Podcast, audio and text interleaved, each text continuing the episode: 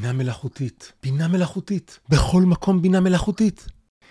אי אפשר להתעלם מכך שהטכנולוגיה המכונה בינה מלאכותית, או בלעז artificial intelligence, AI, עשתה זינוק בחודשים האחרונים והגיעה לדרגת התפתחות שפשוט כבר אי אפשר להתעלם ממנה. זה מתבשל כבר תקופה ארוכה, אבל זה הולך וצובר תאוצה משנה לשנה. שני הכוכבים הכי גדולים על הבמה הם כמובן מחולל הטקסטים, ChatGPT, שאומרים שהוא עומד להחליף את כל הסופרים, התסריטאים והקופרייטרים, ומחולל התמונות מיד ג'רני, שאומרים שהוא עומד להחליף את כל הציירים, המעצבים והמאיירים. אבל בעצם שני אלו מוקפים בשלל כוכבי משנה מרשימים נוספים. כל החבורה העליזה הזאת משוטטת איתנו, משלימה את המשפטים שלנו, נוהגת במכוניות שלנו, מנצחת אותנו בשחמט, מלחינה, מעצבת, מדברת, כותבת שירים, ולכאורה גם מסוגלת לברוא יש מאין אנשים, בניינים, עולמות ויצורים, והכל בשניות ספורות. חוזי העתידות לגבי הבינה המלאכותית נחלקים לשניים. יש בעלי נבואות נחמה ויש בעלי נבואות פורענות.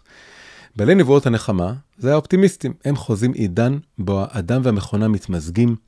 האדם מעתיק את התודעה שלו לתוך מחשב, הבינה המלאכותית מעצימה את האינטליגנציה הטבעית, והשתיים ביחד מרקיעות שחקים ובורות דורות חדשים של בינה מלאכותית על-אנושית, שהופכת להיות אלוקים עלי אדמות. הבעיה שהפנטזיה הזאת היא בדיוק גם סיוט הלילה של הפסימיסטים. אלו חוששים ממצב שבו המחשבים יהיו יותר טובים מאיתנו בכל התחומים, היצירתיות האנושית תלך לאיבוד, לא נעמוד בקצב ההתפתחות, והבינה המלאכותית בעצם תתפוס את מקומו של האדם, ממש כמו בסרטי הבלהה הבדיוניים, נוסח המטריקס. הפרשות שלנו השבוע, פרשות ויקהל פקודי, מתארות את מלאכת בניית המשכן במדבר, והן מתעכבות במיוחד על ההשראה האלוקית שנחה על כל מי שעסקו במלאכה. במיוחד שתי הדמויות הבולטות זה בצלאל וההליאב, אולי אחרי זה נקביל אותם ל-chat GPT ולמידג'רני, אבל אה, אחד מהם הוא הראשי, זה בצלאל, השני זה ההליאב, וגם כל העוזרים שלהם. וכתוב שהם זוכים למין השראה מיוחדת לעסוק במלאכה שלהם. הפסוקים מלאים בביטויים ציוריים מאוד שמתארים את ההשראה הזאת. חלק מהפסוקים מתארים השראה שבאה מלמעלה. למשל כתוב, וימלא אותו רוח אלוקים בחוכמה, בתבונה ובדעת. וכתוב, ולהורות נתן בליבו. וכתוב, מילא אותם חוכמת לב. בכלל הביטוי הזה, חוכמת לב, מופיע המון בפרשה. ולפעמים יש פסוקים שמתארים דווקא מין התעוררות של השראה שמתעוררת מבפנים. כתוב, ויבואו כל איש אשר נשאו ליבו, וכתוב כל נדיב לב, וכתוב כל הנשים אשר נשא ליבן אותנה בחוכמה. ממש פסוקים יפהפים והם קדושים, הבאתי רק חלק. אז התיאור הזה של התעוררות עצומה של השראה מבפנים, מלמעלה, שמעוררת אנשים ליצירתיות הזאת, שנדרשה בשביל לבנות את המשכן לקדוש ברוך הוא, זה הזדמנות מאוד מאוד טובה לתהות על, ה, על, על מה שיש היום, על הבינה המלאכותית, על ההבדל בין האדם, מה מותר האדם מן המכונה, מה מותר האדם מן הבינה המלאכותית. האם גם למחשבים יום אחד תהיה חוכמת לב, השראה, יצירתיות, אה, משהו כזה, או שזה משהו מיוחד לאדם. אז בזה אנחנו רוצים להתבונן היום. עכשיו, נקודת המוצא הכי טובה להתבוננות יהודית, נקרא לה, בנושא מסוים, היא בעצם לקחת את השם העברי שלו ואת המילים שנבחרו, ואומנם זה לא מילים מהמקורות, זה מושג חדש, אבל בהשגחה פרטית התגלגל שיש לו את השם שיש לו, בינה מלאכותית. צריך גם להגיד תודה למי שטבע את המונח הזה, שהוא לקח שתי מילים עבריות כשרות, בקלות למשל זה היה יכול להיות אינטליגנציה מלאכותית, וככה כולנו היינו אומרים. אבל הוא בחר שתי המילים בינה מלאכותית, כל אחת מהן מילה מאוד טעונה עם רבדים, ועכשיו זה נותן לנו איזה מין בשר נקודת מוצא להתבונן לעומק מה בעצם מסתתר מאחורי כל הנושא הזה, ואיך אפשר להבין את זה בעיניים יותר אמוניות, פנימיות, רוחניות. אני נתחיל דווקא במילה השנייה, מלאכותית. המילה הזאת מלאכותי היא מילה יחסית מאוחרת בשפה העברית. טבעו אותה בימי הביניים, אבל היא נגזרת של מילה תנכית מאוד קדומה, מלאכה. עוד מילה שנגזרת מאותו שורש, זה אגב אחד השורשים היחידים בעברית שהשורשים המקראיים היחידים, שמורכב מארבע אותיות שונות, כן? רוב השורשים כמובן הם שלוש אותיות. יש שורשים מרובעים שבנויים על שתי אותיות שחוזרות על עצמם, כמו להרהר ולנמנם וכולי. אבל שורש הוא לגמרי ארבע אותיות שונות זה נדיר, ומלאכה זה אחד מהם. זה השורש מ' ל' א' כ'. ואיזה מילה יוצאת מזה עוד? המילה כמובן מלאך. מה הקשר בין מלאך למלאכה? שמלאך הוא שליח למלאכה מסוימת. מלאך הרי זה בעצם שליח, יש שליחים גם, יש מלאכים בשר ודם בתנ"ך. והם בעצם נשלחים לבצע איזה מלאכה. דמות שמבצעת מלאכה. עכשיו, אם ניקח רגע את המילה, תכף נדבר עוד על מלאכים, אבל אם ניקח את המילה מלאכה, אז רואים דבר נורא מעניין. אם מסתכלים לאורך התורה, על המילה הזאת מלאכה, היא מופיעה הרבה הרבה פעמים, היא מופיעה בעצם בעיקר בשני הקשרים עיקריים. ההקשר הראשון, זה מה שכבר הזכרתי, זה מלאכות המשכן. המילה מלאכה מוזכרת עשרות פעמים בהקשר למשכן. אחת מהן, אגב, אולי הכי הכי ייחודית, הכי מעניינת לנושא שלנו, בולטת מאוד לעין, זה הביטוי מלאכת מחשבת. זה נאמר לגבי בצלאל. ויאמר משה אל בני ישראל, ראו, קרא השם בשם בצלאל בן אורי בן חור למטה יהודה, וימלא אותו רוח אלוקים בחוכמה, בתבונה ובדעת, ולחשוב מחשבות לעשות בזהב ובכסף ובנחושת, בכל מלאכת מחשבת. עכשיו, כל הביטויים שיש כאן, זה הכל מתאר בעצם את הכישרונות האומנותיים של בצלאל, ושאומרים פה לחשוב מחשבות. ומחשבת, הכוונה היא לאומנות מאוד מחושבת, מאוד משוכללת, אומנות שהושקעה במחשבה רבה. אבל בהקשר שלנו קשה מאוד שלא לשים לב לכך, שזהו גם השורש של המילה המודרנית מחשב, שנקרא כך על שום שהוא, אה, הפעולה העיקרית שלו זה אה, עשיית חישובים. אז זה משהו מאוד יפה, הביצוע הזה מלאכת מחשבת, אם רוצים למצוא איזשהו רמז בתורה, כן? לית מילתא דלא רמיזה באורייתא, אין דבר שלא רמוז בתורה, כך יש מקובל. אז אם רוצים רמז לבינה מלאכותית, זה נמצא בביטוי הזה, מלאכת מחשבת. מלאכת, מלאכה, מלאכותי, ומחשבת, מחשב, שהוא משהו מלאכותי, אבל הוא גם מסוגל ל, אה, ל, אה, אה, לחשוב במובן מסוים בצורה מלאכותית. אז כמובן, אבל זה רק ככה להתחיל להיכנס לנושא, אבל השאלה היא כמובן, האם מחשב באמת מסוגל להיות בעל חוכמת לב ורוח, חוכמת תבונה בדעת וכל זה, ולייצר מלאכת מחשבת מקורית. כדי לענות על השאלה הזאת, בואו נסתכל על ההקשר הגדול השני שבו מוזכרת המילה מלאכה בתורה, וזה כמובן בהקשר של נושא השבת. יש חיוב לשבות מכל מלאכה בשבת. זה ההשראה לזה, כמובן הקדוש ברוך הוא בעצמו, שהפעם הראשונה שמופיעה המילה הזאת מלאכה בתנ"ך, זה ויכל אלוקים ביום השביעי מלאכתו אשר עשה. שהוא, אה, בריאת העולם נקרא מלאכה, הוא שבת מהמלאכה, ולכן השבת מוגדרת כלשבות ממלאכות דווקא, לא מעבודה, אלא דווקא ממלאכה. עכשיו, שני הנושאים האלה, המשכן והשבת, הם לא נראים קשורים, אבל בעצם יש ביניהם קשר מאוד מאוד הדוק, והוא מוביל אותנו לתובנה מאוד גדולה על בינה מלאכותית. חז"ל ספרו ומצאו שהמילה מלאכה מוזכרת בהקשר למשכן בדיוק 39 פעמים. מזה הם למדו שהאיסור לעשות מלאכה בשבת הוא כולל בעצם מה שאנחנו קוראים ל"ט אבות מלאכה, כלומר מלאכות עיקריות, שכל הלכות שבת זה הסתעפויות ופרטים של זה. במשנה זה נקרא בלשון יותר מעניינת, זה נקרא אבות מלאכות 40 חסר אחת. במין לשון מוזרה כזאת, במקום להגיד 39, שזה פחות מילים, שתי מילים, אז המשנה אומרת 40 חסר אחת, כן? משהו נורא מעניין. בכל מקרה, זה בא מזה שהם ספרו את כל המלאכות שהיו במשכן, וחיברו את זה לנושא של השבת. עכשיו, מה זה בעומק הקשר הזה בין המשכן לשבת? בעומק זה רומז שעיקר המלאכה שאנחנו צריכים להיות מושקעים בה בימות החול, היא בעצם להפוך את העולם הזה למשכן. משכן עבור השם, רוצים, העולם הוא עולם גדול ויפה, אבל כדי שהוא עוד יותר יפה, רוצים להפוך אותו למשכן למי שברא אותו, משכן לקדוש ברוך הוא, לרוח האלוקית של השם, שהוא ישכון בתוכו, שנרגיש אותו, שהוא, שהוא ירגיש בבית בעולם הזה. אז, אז אם, כי המלאכה זה משכן, אז המלאכה ששובתים את זה בשבת, זו המלאכה. ואז יוצא שביום השביעי, ההרפייה שלנו, לא תעשו כל מלאכה, זה בעצם, כשאנחנו עוזבים את העולם, בנינו במשכן, עזבנו, זה מאפשר לשכינה עכשיו לרדת ולשכון בתוך, ה, בתוך כל, כל מה שעשינו לאורך השבוע. ובאמת, תראו משהו יפה, בחסידות הסבירו שהביטוי החידתי הזה שהזכרתי, 40 חסר אחת, הוא בעצם רומז לזה שיש מלאכה 40. יש איזו מלאכה נעלמת, נסתרת, שלא אומרים אותה, ושאותה כן צריך לעשות בשבת. וזה המלאכה, במרכאות, של עצם השביתה, ההרפייה, של לא לעשות את כל המלאכות האחרות. זה סוג של מלאכה, כלומר, זה לא סתם לנוח בשבת, אלא זה לנוח, להניח לעולם, ובעצם זה שאני מניח לעולם, אז אני בעצם יוצר פה מין פעולה חדשה, מלאכה, החסר אחת הזאת, הביטוי הזה, 40 חסר אחת, ו... והשכינה יכולה לבוא ולשרות בתוך הדבר הזה. אז בכל מקרה, כל זה היה רק להבין את הקשר בין המשכן לבין השבת. ונמצא שכל הנושא הזה של מלאכה ומלאכותיות, זה בעצם חג סביב סוד גדול ביהדות שנקרא סוד השבת. והנושא הזה, והשבת ניצבת באמצע הנושא הזה של המלאכה, כמין חור של אה, מלאכה שלילית, מלאכה על דרך השלילה, מלאכה של הרפייה, שהכל הכל הולך מסביב לדבר הזה.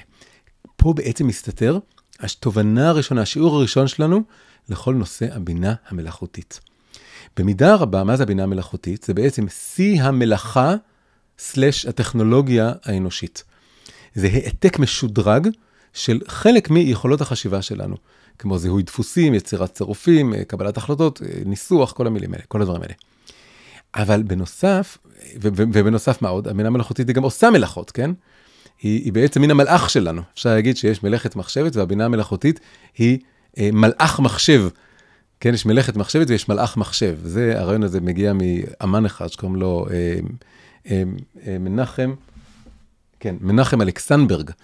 והוא כתב ספר יפה, שהנה זה הספר הזה, שנקרא אומנות דיאלוגית בעולם דיגיטלי. ושם הוא מתאר איך בתפילת שבת, למרבה העניין, הייתה לו פתאום מין השראה. והוא פתאום שם לב שמלאכת מחשבת, אפשר לקרוא את זה גם מלאך מחשב, וזה נתן לו השראה לאיזה, לאיזה יצירה אומנותית שהוא עשה.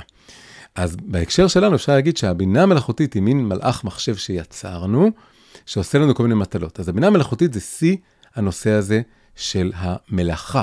אבל מה הרגע אמרנו? המלאכה, כל הנושא הזה של המלאכה, זה הולך מסביב לדבר המוזר, המעניין הזה שנקרא שבת, שנקרא שביתה, שנקרא הרפייה. מה זה המלאכות האלה שהבינה המלאכותית מסוגלת לבצע? עם כל היצרנות שלה והיצירתיות שלה לכאורה, שממש מעוררות השתאות לפעמים, אנחנו יודעים שבסך הכל כל מה שהיא עושה זה לסנטז חומרים קיימים. טקסטים ודימויים שאנחנו, בני האדם, יצרנו לאורך אלפי שנות הציוויליזציה האנושית. במילים אחרות, הבינה המלאכותית יודעת לשכפל ולמחזר, נקרא לזה, את הבחינה של ה-39 מלאכות המעשיות, הקונקרטיות.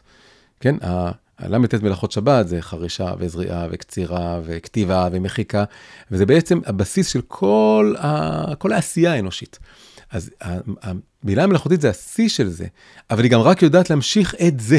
היא רק יודעת לעשות את הפעולות הקונקרטיות. המלאכה ה-40 המלאכה של ההרפייה והשתיקה, 40 זה מספר עמוק, כן, קשור ל-40 יום של אה, המבול, שזה מין, בעצם מין לידה מחדש, זה קשור, המקווה זה 40 שאה, זה גם קשור לטבילה, זה כמו לידה מחדש.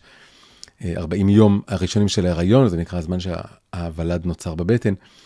והמספר הזה, 40, הוא חזק. 39 זה עוד שייך ל... למציאות הרגילה, אפשר להסביר את זה, לנסח את זה, אני יודע מה המלאכות האלה. אבל המלאכה 40, איך אפשר להסביר את זה? זה פשוט תנוח, אל תעשה, תרפה, תיצור חלל. בעצם זה חיבור לחלל שבין המילים, לחלל שבין הדימויים, שבעצם שם, מתוך החלל הזה מתחוללת יצירה חדשה. הסוד הזה של העין, של, ה, אה, של השקט, של לא להבין, של לא לדעת, כן? בוא נגיד, הכוח, עיקר הכוח האנושי זה לא בבינה, זה בדברים שאנחנו לא מבינים. וזה מה שמדרבן אותנו להבין יותר, ללמוד יותר, ולמחשב אין את זה. גם אם נגיד למחשב עכשיו, אני אבוא לבינה מלאכותית ואני אגיד לה, אוקיי, עכשיו תנוחי, תרפי, תתחברי לאיזה מקור השראה, אז היא תעשה את זה באופן מלאכותי וכפוי. למחשב אין קיום רפוי לשוב אליו, הוא לא יכול לשבות, הוא לא יכול לעשות שבת, כי אין לו לאן לשוב, הוא לא שב למקום רפוי, שמשם במין היסח הדעת כזה, היסח הדעת, היסח הבינה, הוא יכול פתאום לקבל השראה חדשה. ממש למרבה העניין, אמרתי שנחזור למלאכים, בדיוק אותו דבר נאמר גם לגבי המלאכים. לכאורה, מלאכים הם יותר נעלים מבני אדם. הם יצורים רוחניים, אין להם תאוות, אין להם חולשות, אין להם את מלחמת היצר, שזה כל מי שיש לו בשר ודם, הוא צריך להילחם בדבר הזה. איזה כיף, אותו דבר כמו המחשב. אין לו יצרים, לא משעמם לו, הוא לא מתעייף, כן? והוא יכול להיות נטו. המלאכים והמחשבים, המלאכת מחשבת, המלאך מחשב, הם, הראש שלהם פנוי כל היום רק להתעסק במחשבות חדשות ויצירתיות. אבל, מדברים על מלאכים, אז בדיוק ההפך הוא נכון. המלאכים מתוארים כיצורים בעצם סטטיים במהות שלהם. הם זזים, הם, אבל הם, הם, הם, הם זזים באיזה מסלול מעגלי, והם שבויים במסלול הזה. כל אחד נמצא במסלול שלו, במדרגה שלו, הוא לא יכול, הוא לא יכול להידרדר, כי אין לו יצר הרע, אין לו אה, תאוות, הוא גם לא יכול להתעלות. הוא נמצא בדיוק בתחנה שלו, בדיוק במדרגה שנתנו לו. בני האדם, אמנם אנחנו עם הגוף, עם הבשר, עם התאווה, עם החשק, עם, עם העצלנות, עם כל מה שיש, אבל בדיוק בגלל זה, כשאנחנו מתגברים על הדבר הזה, יכולים לעלות למדרגות הרבה יותר גבוהות. וזה ההסבר תמיד על ההבדל בין בני אדם למלאכים. מלאכים יותר גבוהים מבני אדם, אבל בני אדם, אם הם עושים עבודה, הם יכולים להגיע יותר גבוה ממלאכים. זה אותו דבר כאן עם הבינה המלאכותית. כל הרעיון הזה מגיע מספר זכריה. ספר זכריה כתוב שהקדוש ברוך הוא שם מבטיח לנביא, הוא אומר לו, אם תלך בדרכי, אזי, ונתתי לך מהלכים בין העומדים האלה. מי זה העומדים האלה? זה המלאכים. המלאכים שמשרתים את השם, הם כאילו עומדים שם כמו שומרים. הוא אומר, אבל אתה, אם אתה באמת תתקרב אליי ותהיה נביא ותעבוד, תהיה עבד השם טוב, אז אתה אה, תקבל מהלכים, אתה תוכל להיכנס ולצאת וללכת ולעלות. הם כל אחד עומדים בדיוק במקום שהם שומרים, המלאכים, השומרים האלה. אתה תוכל לצאת ולבוא. אז, אז עכשיו שימו לב עוד דבר יפה, כן? הוא אומר, ונתתי לך מהלכים בין העומדים האלה. המלאכים נקראים עומדים, והאדם נקרא מהלך. המילה מהלך, המילה מלאך, הן נורא נורא דומות. עיקר ההבדל ביניהם זה בעצם שהמילה, האות א' במילה מלאך, היא הופכת להיות ה' במילה מהלך. מה ההבדל בין א' וה'? א', זה אות שבולמת את ההבל של הפה שלי. אה, היא עוצרת, היא עיצור באמת. והיא לא נותנת לאוויר להבל לצאת. אבל ה' הוא לא בדיוק עיצור, והוא משחרר את, ה, משחרר את ההבל הזה, והוא נותן לו להלך. כן, מלאך, הוא נעצר, הוא עצור, אבל מהלך, האוויר הזה יכול לצאת וללכת קדימה. אז בעצם זה רומז עוד הבדל בין בני אדם למלאכים ובין בני אדם לבינה מלאכותית, שקשור ביכולת הדיבור, בכלל ביצירה. מלאכים שרים כל היום להשם, אבל מכיוון שכל אחד מהם הוא בעצם רק יודע לשיר את השיר שלו ולא שום שיר אחר, אז יחסית הוא דומם, הוא עומד במקום, דומם זה דו-משמעי, זה גם עומד במקום וזה גם לא משמיע קול. הוא יחסית, אה, יש רעיון כזה מופיע בהרבה ספרים, שמלאך זה אותיות כאילם. אילם בלי יוד, ככה כותבים, אז מלאך זה כאילם. הוא, הוא, הוא לא באמת יודע לדבר, הוא, כמו שאמרנו שא' עוצרת אותו, כן? אה, מזכיר אגב עוד דבר שקשור לבינה מלאכותית, הגולם מפראג. בהגדה לגולם מפראג, אז המהר"ל כביכול ברא אדם, אבל היה לו רק חיסרון אחד גדול, הוא לא ידע לדבר. הוא היה אילם.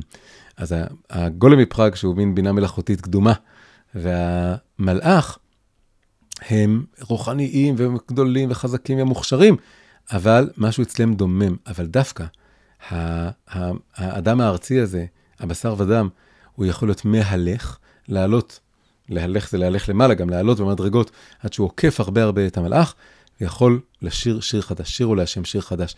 אותו דבר ביחס ל... בינה המלאכותית. עד כאן החצי הראשון של ההתבוננות שלנו בנושא הזה. אני הולך להכין סרטון המשך, יש עוד מה להגיד על כל הנושא הזה של בינה מלאכותית. ובינתיים, אני נורא אשמח לדעת מה אתם חושבים. תשאירו לי בבקשה תגובה למטה, אם יש לכם מחשבה, שאלה, רעיון, זה מצית לכם משהו שאתם חשבתם עליו גם, בבקשה תכתבו. אם נהניתם, תעשו לייק, תעשו מנוי לערוץ, ושימו לב לסרטון הבא, שיגיע מאוד מאוד בקרוב. להתראות. thank you